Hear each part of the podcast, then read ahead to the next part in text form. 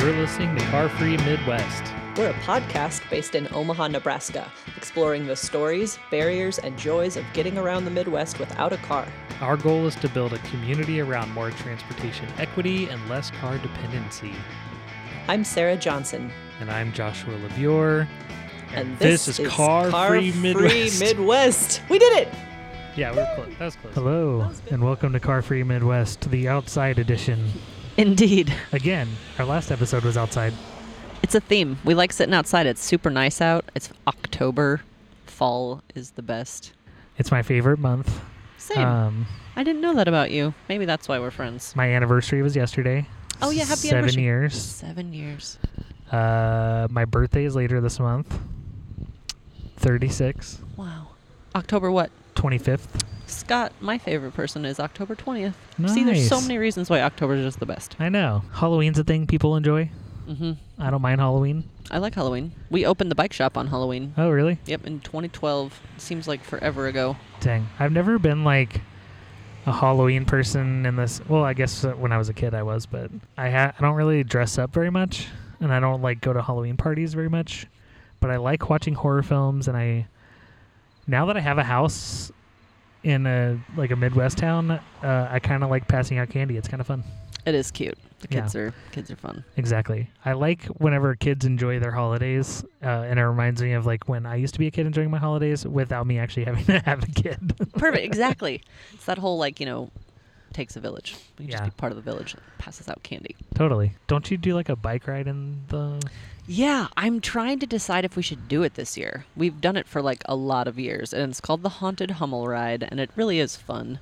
Uh, until that one year where someone like definitely ate shit and cracked their face open Oh, on a pothole. Yeah, it was scary. I was like, well, it was fun having a bike shop, but now this person's parents are gonna sue my pants off. But luckily they didn't, and she did go to the ER, did get stitches. I did give her a new helmet. Wow. Was she not wearing a helmet? Oh, she was definitely wearing a it, helmet. She cracked it. Thank you, helmet. Yeah, Wow. it was super scary, and not in like the fun, spooky, scary sort of way that we hoped it would be. It's be. like the worst kind of scary. yeah, it where really you, was You like organize something and somebody gets brutally hurt. injured. Yeah. Mhm. No I heard thanks to that. No, but- I heard her like screams in my dreams for like a week or two after that. It was so weird. It was just like this guttural animal, like, like I can't even do it, but it was horrifying because she got the wind knocked out of her and landed on her head. It was just a real bad combo. I um, I rode up to her. It was on this descent out of Hummel, um, big huge pothole that I pointed out to folks on the way up. And on the way down, everyone was like jazzed to get flying down this hill. She hits the pothole, flies I'd say probably 20 feet, like skid, roll, whatever. The bike ends up somehow with the chain ring like into her cheek. I had to lift the bike off of her. I thought she was like maybe not going to get up, but luckily she did. And then the thing was like, oh my goodness, how the heck do we get her to the ER? Like, we don't really want to call 911. She's like, okay, but does need to get checked out. All of my friends are on bikes with me right now. Like, who the hell do we call? But Yeah. finally, uh, we figured out someone who did have a vehicle that would, you know, fit she and I and her bike. I think I left my bike. I don't know. It was, it was a whole it was a whole thing. But that is what I think of when I think of Bike Tober. Fun. Yeah, good times. I Hummel Park descent. There's still just gnarly potholes on that. Thing. Yeah. It's Oh, so yeah. scary. No, it's terrible. I always imagined falling into one because Yes. I think you could now. It's probably the same pothole. It's probable. I feel like you could just fall into it forever. this one is like it was. Yeah, I feel like pothole isn't even the right word. It was like a sinkhole. It was Yeah. just like a very scary, deep, terrible. Yeah, there's there's Gross. still a few like that that I don't know if they ever got fixed. Yeah. Well, then there. Maybe we're deciding right now that we're not going to do the ride, or maybe we will, and we will just be very careful and scope it out first. I'm not sure. Interesting. Yeah, but I always used to do like when we had the shop, we called it Biketober because it's my favorite holiday and my favorite season and my favorite month, and we just decided it was the best time to ride, and um, we would do yeah the haunted Hummel ride and just some other fun stuff. I don't know.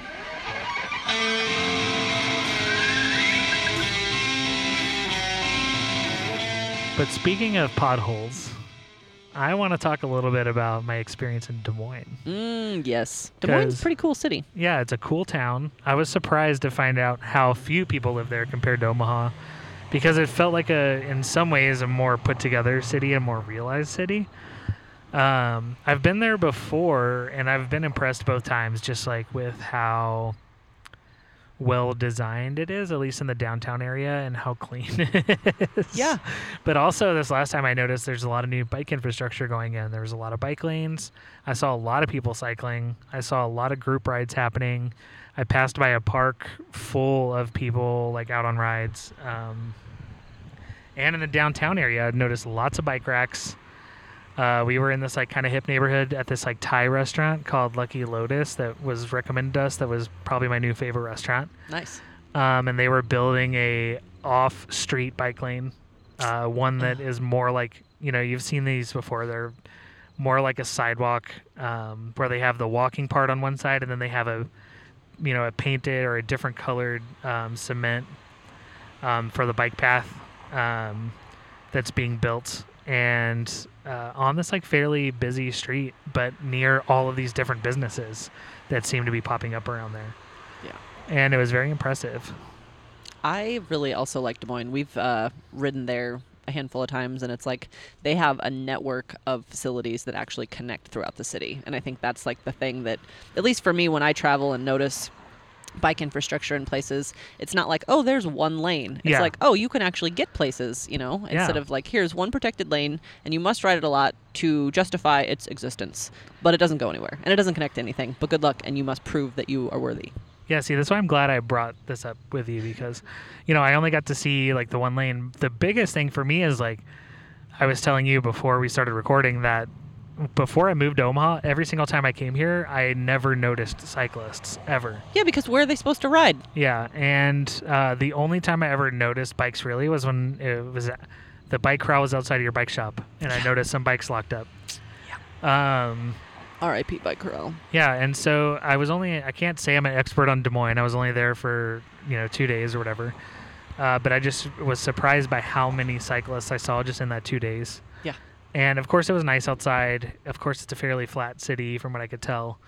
Um, And they have infrastructure. but there's a lot of infrastructure that was noticeable. hmm Um, and it was all like really clean because I always double check on debris because that was, you know, one of the problems with a lot of Denver bike infrastructure that existed, and a lot of the problems here is like Yeah. how dirty and stuff the streets are. Full of glass and bumpers Yeah. and car parts and But that was like one of the things I always like check out for, and everything I saw like was fairly pristine. I was kind of shocked by it. nice. Yeah, maintained. What's that? And honestly, like even on the freeway, I was like, I turned to Lauren, I was like, how do you keep a freeway this clean? Effort, priorities. wow. because like Right. none of the grass was overdone like Wow. you know like it was there was not it wasn't overgrown and. And like there wasn't a ton of debris everywhere and i was like what is happening Pleasant. it's weird partly it's probably because there's almost 300000 less people there but That's true. But I think it's also the way that the, a city is managed and Yeah. run and governed and all of that. And Totally. It's definitely different there. i used to hate street sweepers living in colorado for so long only in times where i would borrow a car or when i owned a car or not necessarily owned a car but you know when i got together with my wife and she owned a car and i would have to park it it was the only time i ever hated street sweepers because you would get fined if you were parked on a certain side of the road on Ah, street sweeping on the day. wrong day. Yep. But uh, I've grown and like now I appreciate it. I know. I wish they would do that more regularly to bike lanes in Omaha. Yeah, I feel like that's, you know, oh, Omaha, breaking my heart. I don't know. Yeah, it's just like even just uh, riding on 40th Street over the last months, um, it, that lane has been closed for no apparent reason for a long time. Um, and it has recently reopened, but it's just full of trash and debris. And Mode Shift has done like lane sweeping days, and I feel like we should almost do a fall edition of that because there's some that really could use some love. And clearly it's not being done by the city. I think one of the things that breaks my heart the most is like I live by the Field Club Trail, and it's always just trashed. Hmm. I feel like I'm not on that trail much. yeah, I just feel like like near the streets there's like always like a ton of trash, and I know Hmm. that like the Scriptown Running Crew does like a cleanup, and then I know that some of the other organizations do cleanups, but I feel like on some level, like it's cool to volunteer to do cleanups by nonprofits, but that's like something that should be taken care of by the city, by our Right. tax dollars. That's why we pay Yeah. to live in a society. True. Yeah. And also, just stop littering. Yeah. That is a. Oh, just don't saw lit- just don't litter. throw a straw wrapper out of their car the other day, and I wanted to lose it on them, and I was like, okay, you could probably just breathe it out, but like, why? Why do you think that the ground is your trash can? It drives me bonkers. You know, it's really interesting. I listened to this thing about the history of like recycling campaigns and anti-litter campaigns. Hmm. And do you know where? I mean, do you know this story? No. So I think I will put a link in the show notes of this episode of this podcast I listened to. I can't remember what it was. I th- I think it was like I don't think it was Science Versus, uh, but I think it was like something like um, Invisibilia Hmm. or one of those shows that like NPR does. Okay. But essentially, it went into the history of like recycling and anti-litter campaigns, and a lot of that came from the switch over from these giant companies like Coca-Cola and all the stuff switching from like recyclable, like reusable glass bottles that would get returned or you know um, washed and used and whatever you know just like that whole thing that used to be a thing. These milk bottle companies, et From cetera, et cetera reuse to Yeah. recycle. when they Yeah. all switched to plastic bottles. Mhm. So a lot of these campaigns and these recycling programs and stuff were pushed by these companies to put the impetus on us Mm. and the Mm. things we're doing wrong Yeah. as people who throw things in the street. Whenever really it was these companies like switching to more convenient ways of selling more Coca-Cola. And saving themselves Yeah. money and putting Exactly. the impetus on us. Exactly. Yeah. That's not surprising. and so instead of them having to do more work and spend more money on these better materials or these better for the environment programs, yeah, they instead of them being responsible, yeah. they put it on us. Yeah. Cool. but it's still i mean don't litter like don't be an asshole Right. still Yes, um, but at the same time like you know this comes back down to like the systemic change that we need in so many different ways when it comes to climate change litter living in a society bike infrastructure like uh, what it all comes down to is like um, we live in a society and we have to pay into that and we need to focus on that over you know single use plastic and Profit. single occupancy cars and Yeah. you know streets and infrastructure made just for that we need to find a way to have more communitarian ways of uh, organizing society Preach. that's all i have to say Yeah. this podcast is done Drop the mic. so sarah what's on your mind I was just thinking about Des Moines and a friend of mine who lives there, Daniel from Ichi Bike. So I, I think I'm going to bug him and see if he wants to come talk to us because he has done a lot of um, cool stuff over the years with uh, like e-bikes. And actually, when Mm. I was starting to right on the cusp of like, am I an e-bike hater? Oh wait, no, I rely on one because my body's trash. Um, I had heard about him, and then Scott and I went down there and checked out his shop, and he's a total sweetheart and just like an awesome human. And he he actually before there was much going on in the way of e-bikes in Omaha, he had customers in Omaha that he would drive here to do bike deliveries um, for electric bikes. So he's um, he's been in the industry for a long time and just overall a good dude. Uh, but yeah, I just it's funny, you know, you come back from a place and you're like, I could live there. Des Moines is definitely a place that I've said that about too, because it does. It feels it feels like a bigger city somehow. Because yeah, like the that's thing what i was that, saying it's like yeah. it because i think it comes down to the design of and the city density and the urban core Yeah. actually feels like an urban core instead of just like oh the old market where like nothing's really happening anymore actually those people that we were just chatting with that walked out of the coffee shop here were talking about how downtown used to be cool and now it's just kind of a void and there's nothing going on. Yeah. And i think that's definitely involves like policy change and leadership and like a lot of things could be done about it but a lot of things could be done in general in omaha that are not Yeah. being taken care of. And so um, you know we just talked to two people.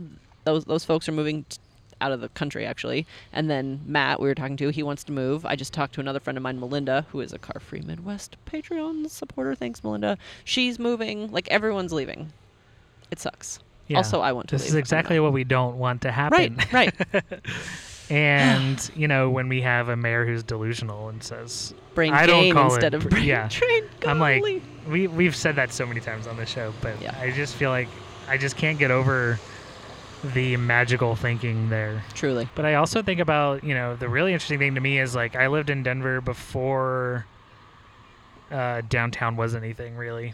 And it was after downtown was something and before it was anything again.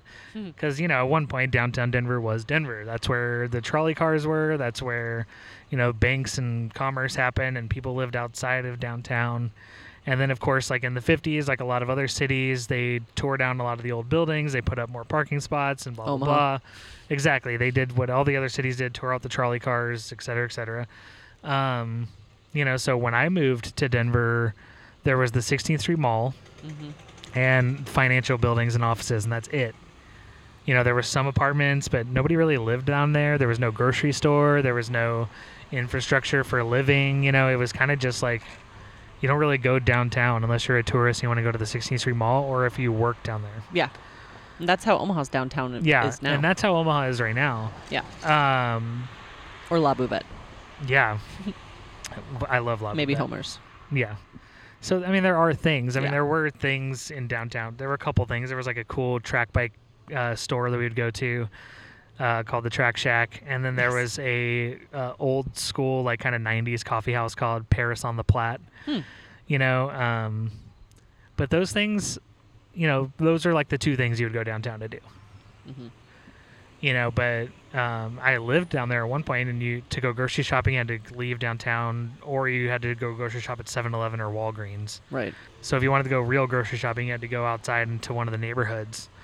Um, but now, you know, watching Denver change over the years, you know, now there's a Whole Foods down there, and there's a King Soopers, and there's uh, apartments, and there's people It's that live there. It's a livable and- neighborhood. yeah. And, one of the big changes was the Denver skate park too. Mm. The Denver skate park, I think, was one of the big impetus uh, changes that in like grocery stores where people actually like started moving down there and Hmm. started kind of like making downtown cool again. It was a place. Yeah, and one of the things I noticed that's happening in Des Moines when I was there is there's already a Hy-Vee downtown. There's more apartment buildings, and they just built like one of the biggest skate parks in the country I didn't know on that. the river. Cool. And it's a really cool skate park, and everybody was like, "You have to go check out the new skate park. It's Huh. amazing." Nice. And I have friends from Omaha that go down to go skate at that skate park because, Interesting. and it's like one of those things. It's like another one of those things where it's like you provide a place for people to commune and do something that is, you know, maybe at one point was considered um, a waste of time, but it's a way that kids build community. Yeah. You know, Which is not a waste of time. which is not a waste of time, and it's a it's a sport, and it's some, uh, something to do, and Yeah. it's something athletic, and it's a way to be outside, and social and all of the things. and yeah. it's public infrastructure. Yeah. Yeah. So and it's free. People can just show up. It's a free, yeah. yeah, it's a skate park. Anybody can go. public asset. and that's Yes. how Denver skate park is too. And it's taken care of by the city. People go there and clean it, and, Mm. and but it's like one of the big attractions to downtown Denver. You know, Yeah. like um, and I think that that's one of the interesting things I saw in Des Moines is like that's exactly what's happening right now. Interesting. Um, and it was impressive to me, and it made me surprised when I looked at it and I noticed that there's only 200 something thousand people in Des Moines, and there's about 700,000 people in the metro area. So it is a lot smaller than Omaha, but it was that focus on design and infrastructure and public infrastructure. Yeah. That is what really draws people in. Yep. Yep. And the design of the neighborhoods. There's a lot of like little areas with shops and coffee shops and you know, Raygun is down there and then the art museum with the sculpture garden Yep. is so much more accessible. Right. Right. A totally different feel. It really Yeah. is. And that's one of the things I noticed Denver did really well too. Is like Mm. when they, the art museum and attracting all these things that like bring people to a city that aren't just Yeah. commerce, but it also has a way of actually building up small businesses and stuff around it. Yeah. Totally.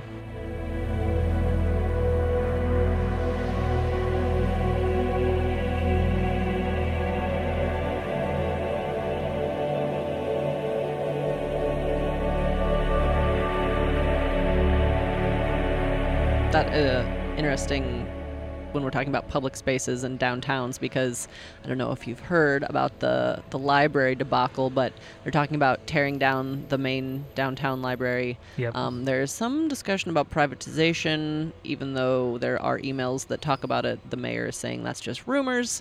Um, I know this is Car Free Midwest, but we do talk about other things as well. And But I, just think that's part of it. I mean, Yeah. it's like community. It's like it's and it's public infrastructure. That's what Public all this multimodal. exactly. Um, conversation is about. Yeah. It's about the way that we interact with each other in a city. And Yeah. I think a And library absolutely is part of that. Yeah, yep. Public assets and the way you know, and the the reason that people want to stay here, and the reason that you know, downtowns aren't just voids. And Tearing down the downtown ugh. library is the dumbest thing I've ever heard of. Like the downtown Denver library is like one of the biggest attractions to Yep. downtown. Yep. And I mean, they just are redoing the mall, and I, to me, it makes sense to have a public park with like at the very end of it a great public library. Um, but you know, they're saying that that needs to go away because. So well, whatever. I won't get all into heritage services, but there's a developer that wants to Let's get into heritage services. well, I mean, it's just it's such a multifaceted discussion. We um uh, with Council Club last week we had a librarian come and share her thoughts because it's like I'm not a library expert, but I'm interested in learning about it, and I'm definitely interested in protecting public assets. Um, and there was a FOIA that someone pulled, uh, you know, a month ago or whatever, and the library board didn't even know about these discussions. And so, like, regardless of what is or isn't happening, whether or not it will or will not be privatized, the fact that there was no transparency and there was no public input on the stuff that's happening behind closed doors, which is like pretty typical Omaha, but with handshake deals and who knows what else uh, between the mayor and Heritage Services, it's just kind of a bummer that um, something that seems like you should be able to count on it, like a public library, is perhaps going to go away. I don't know. I, I'm grateful that there's been enough public backlash that I think that maybe it's been stalled or squashed, ideally, but there is proof that it was a plan at one point. And now they can say, oh, no, that's not a plan. Well, it was, and we have proof of it. So just, um, I guess, find out when your neighborhood library is having a public forum because they are doing a lot of strategic planning and want public input.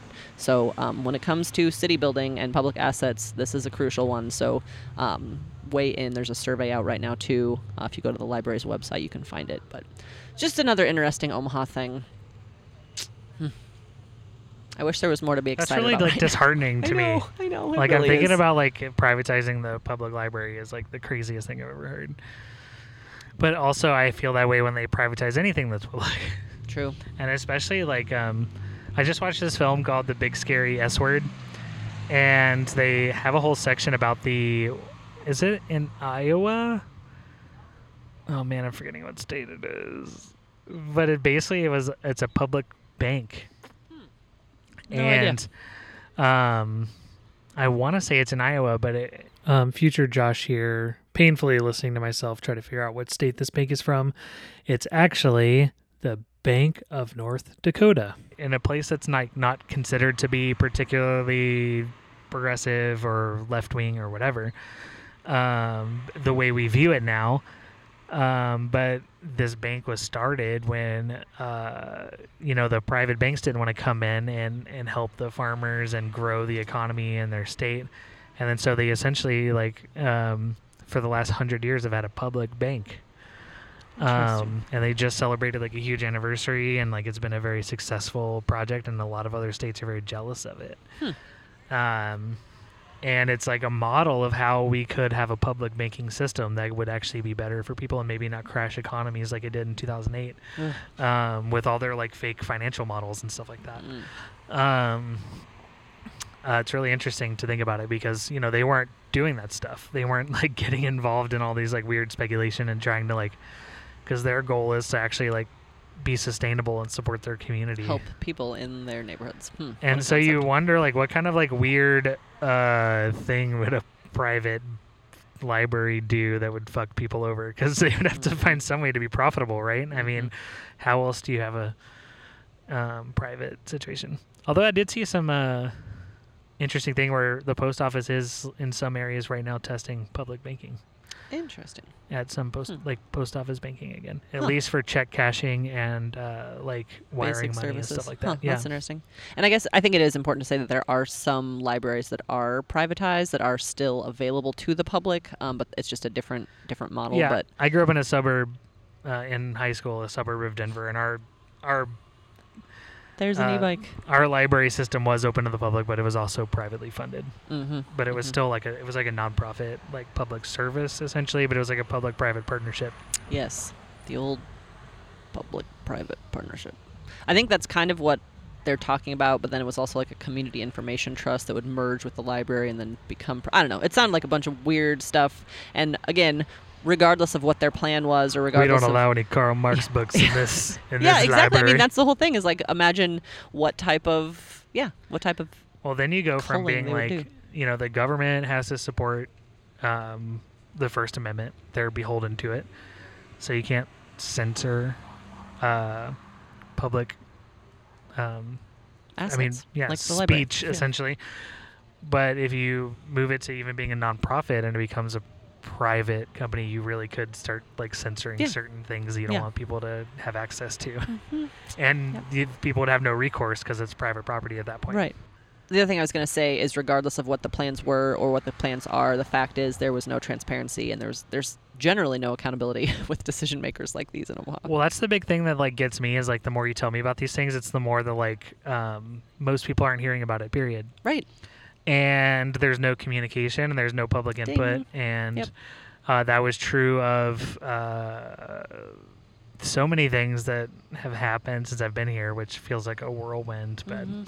you know, the e-bike thing on the bike paths, Mm-hmm. the uh, e-bike thing on the buses, the trying to close the trails at sundown. You know, like all of these things are just things that they just try to like sneak in. Like, oh, people don't need to know about this. We can just do this. It'll only affect a lot of people, but we Yeah, don't need to it'll involve only those people. it'll only the affect the poors, basically. yeah. or the uh, liberals, and we want to we want to own the libs. Yeah.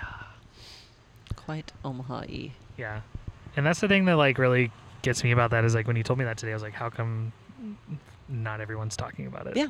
I know. That's why I wanted to talk about it. I want more people to hear about it. I want more people to weigh in on it. I want more people to have, yeah, public input on a public asset. That's what needs to happen. What's going on in bike land right now? Well, we're hearing a lot of good and bad feedback about the Harney Street bike lane. Um, you know, we're a few months in. They're, I think it's going to be closed so they can install the skywalk of the kid jail. That's exciting. Um, I know, just in other things that make you want to pull your hair out in Omaha. Um, the downtown child jail. What an asset. Um, but other than that, they're working on fixing potholes. Uh, Bike Walk Nebraska is doing a good job of highlighting some cool stories, you know, from folks who've never really thought about riding their bikes downtown until they've seen this nice protected lane and now they can, to a lot of pictures of people parking their cars in the bike lane. Um, you know, just typical new bike infrastructure stuff. People are learning how to use it, how to not use it. Yeah, I mean that's the one thing that always gets me is even on our protected bike lanes and other cities I've lived in and stuff like that. Like that's just a common problem because Depends on of the type. design. Yes, Yeah. exactly. And that's precisely what I want to talk That's about. why I sent you that picture that one in Des Moines I saw Yeah. because that's like one that nobody's gonna accidentally park on Yeah. that. Because it does not look like a place that you would accidentally park. It's Yeah, physically the separated only with a thing that I curb. see being a problem with those is like when people are actually like walking on it. Yeah. Which is fine because then you just yell and whatever, yeah. or you go around them or whatnot. And it was like plenty of room for Yeah, looked wide going enough. around. Yeah, yeah. You know, I think the thing with Harney Street is with those silly plastic bollards that are just glued down. I mean, cars can just sneak in between them and like do whatever they would like, which includes parking and stopping and Yeah. unloading and whatever. and I'll say I was a delivery driver for a year for a coffee company, and I delivered in downtown areas, and I delivered in suburbs, and I delivered all around, you know, Denver and stuff like that. And I never blocked a bike lane. You don't have to block a right. bike lane. It's definitely a choice. I honestly rarely even blocked a lane. Like, and I drove a pretty big van. Like, Mm. I would just like, I just didn't want to deal with it. so I would just like park a block away if I had to. yeah, there are ways around it. That's you the point. carry, and, I'd carry a yeah. hundred pounds of coffee on my, you know, Yeah. my uh, hand truck, and and you know just take the time, Yeah. listen to a podcast, Yeah, just chill out, and get paid a little extra for working less hard. Why not? There you go. Perfect. Don't say that in capitalism. Ugh.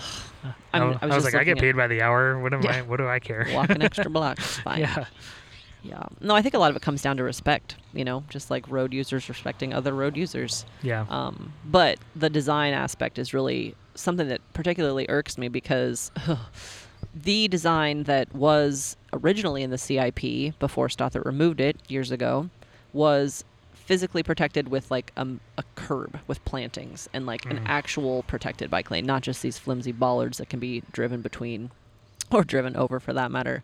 Um, and so now when Stothart's like, this bike lane isn't even worthy of being in the CIP because it's just bollards glued to the ground. I'm like, all right, ding dong, that was not the actual plan. You are bastardizing it as you do, and so now you are making up excuses about a thing that is not real.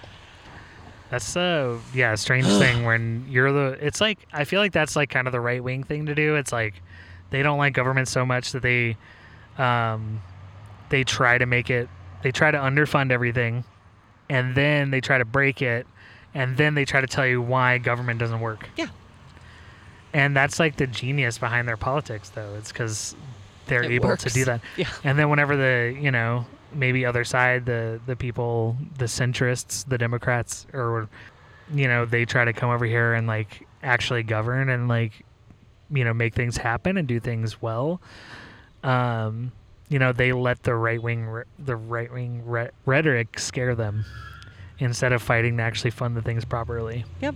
And point out how it should have been, could have been, how it could been. work, yeah. Yeah. And I think that's the interesting thing because like whenever things do work, like if we talk about like Social Security or we talk about um, Paving roads. Medicaid, you know, like people love those. Yeah, people love those programs.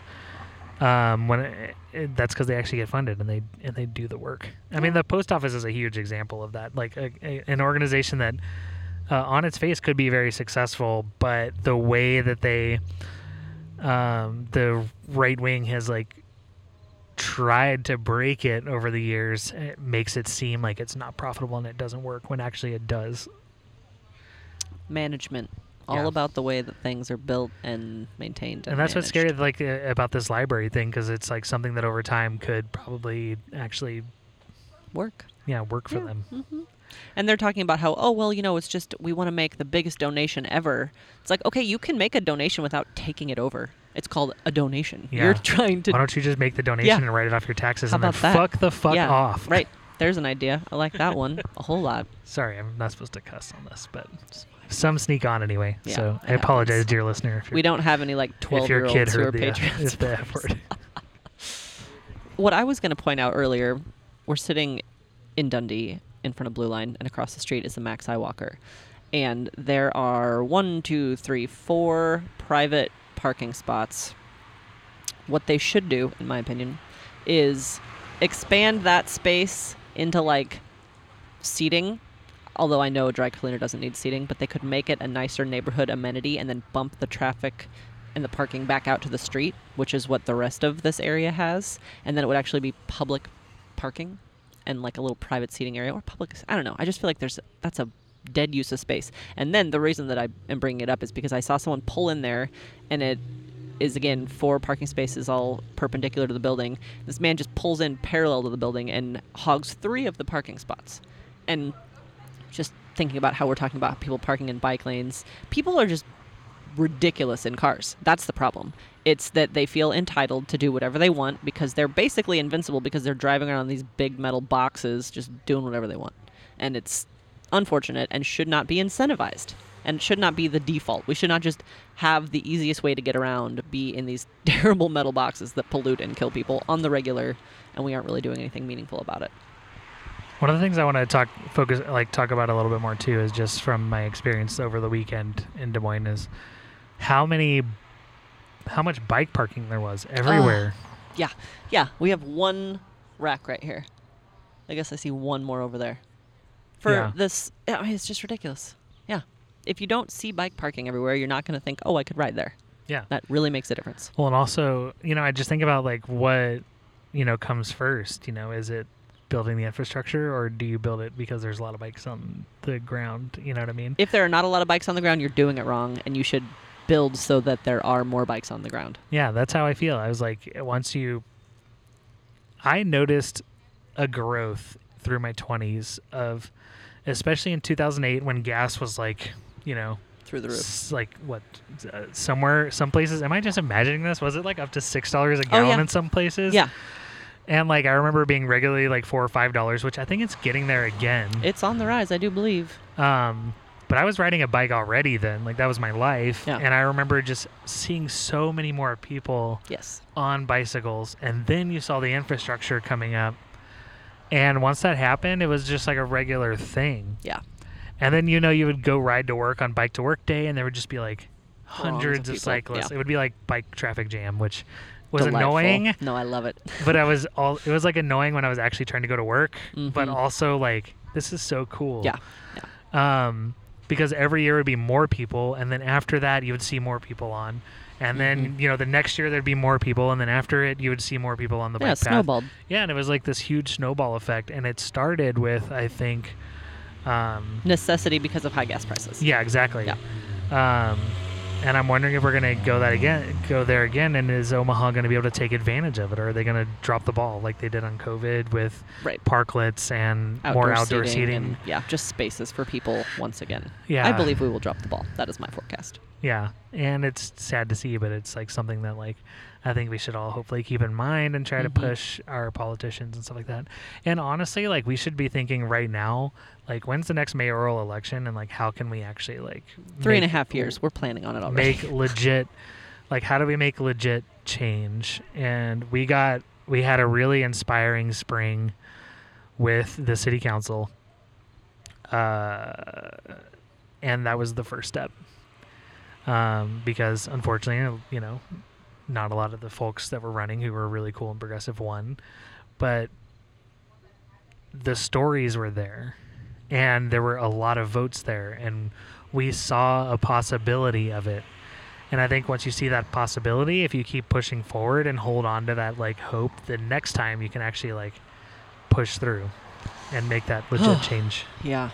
I also know a lot of people that ran. I mean, obviously, I'm one of them, but that will never run again because it was so painful and it Of was course. so much work and it was so traumatic. but hopefully somebody else saw them run and are inspired to do it themselves. they are Yeah. inspired and and then they do it and then maybe all of you know the folks who didn't want to run again they know the the path now Yeah. Yeah. they know the work it's going to take to go into it Right. and then so now you go into it with the new people and and coach them and they're prepared for it Hopefully. Yeah. There's just so much work to do. It seems there's very a lot of work to daunting. do Yeah. it is very daunting but it's also doable I appreciate your optimism, sir.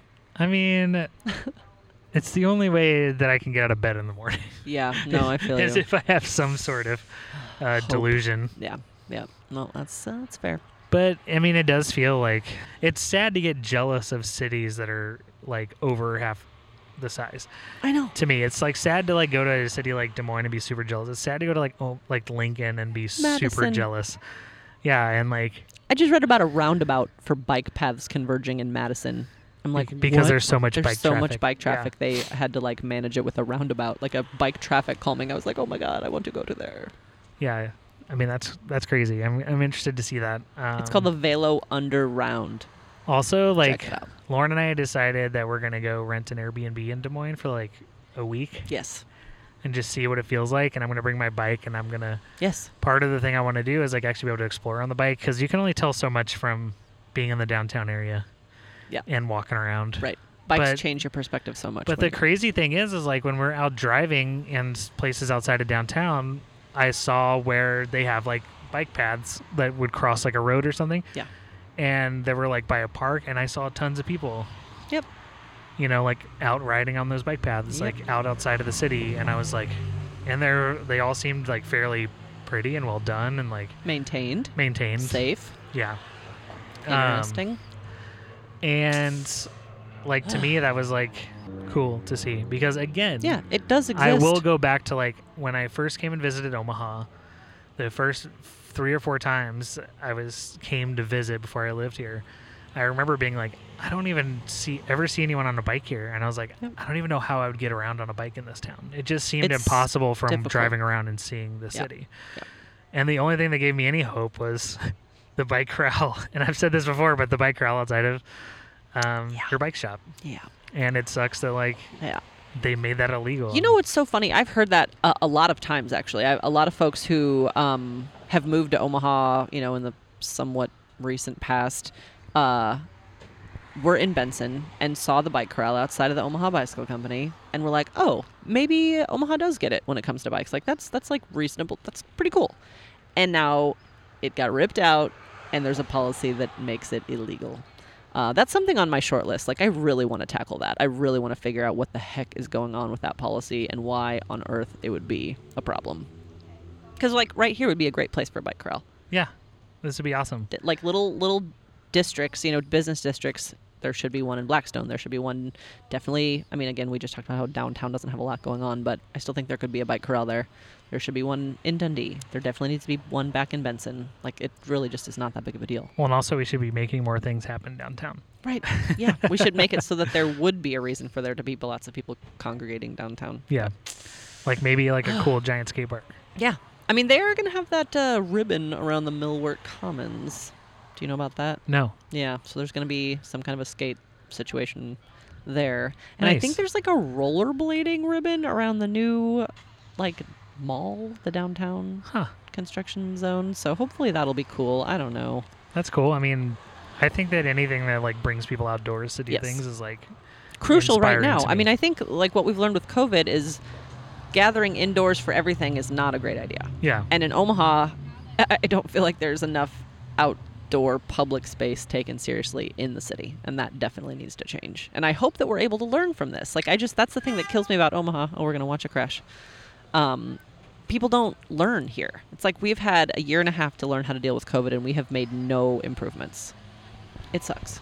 I think my favorite part about our recording outside stuff is just watching all the almost crashes. the near happen. misses yeah totally oh i have a little update on the vision zero coordinator so mode shift has been doing these walk with us events um, and you know we, we did one in aksarben we invited senator john cavanaugh who showed up and councilman begley who showed up um, because there was a verizon pole installed in the middle of the dang sidewalk at 55th and poppleton so mode shift gathered a lot of folks together from the elmwood Aksarben Neighborhood Association at the Legends Coffee on um, Leavenworth, and then we walked over to the pole and talked about how terrible it was. And um, we heard from Senator Cavanaugh and Councilor Begley about what they're doing on the policy end of things to try to prevent that from happening again.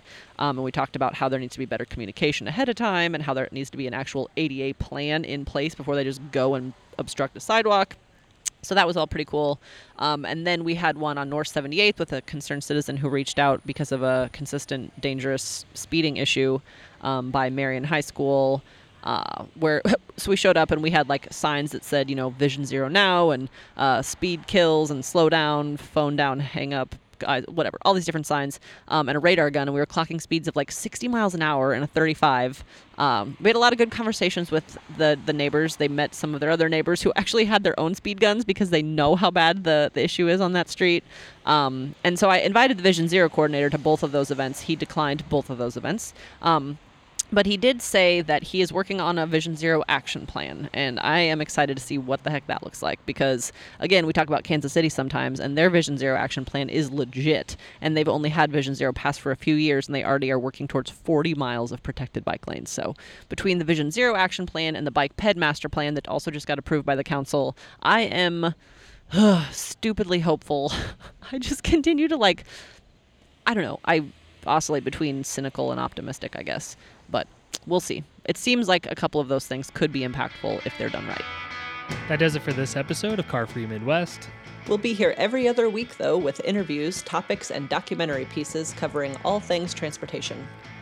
You can find us on Instagram, Twitter, and Facebook at Car Free Midwest, or visit us at carfreemidwest.com. So subscribe now to Car Free Midwest wherever you listen to podcasts and support us on Patreon, patreon.com backslash Car Free Midwest. This podcast is a production of Figure Podcasts. That's figurepodcasts.com. with support from Mode Shift Omaha, which is at modeshiftomaha.org. And until next time, bye. See ya. Thanks for listening.